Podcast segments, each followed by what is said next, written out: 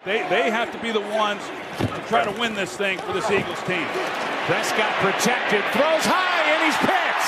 Intercepted. Corey Graham with the return out of bounds inside the five. Had a receiver wide open. Graham. Yeah, Corey Graham right here, and what a job he does, but he's just playing deep.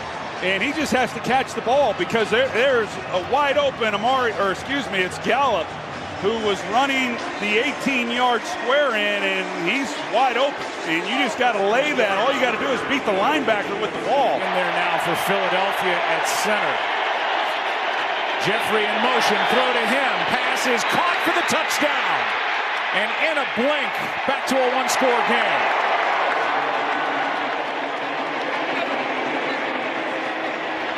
The rare points off turnover for this Philadelphia team.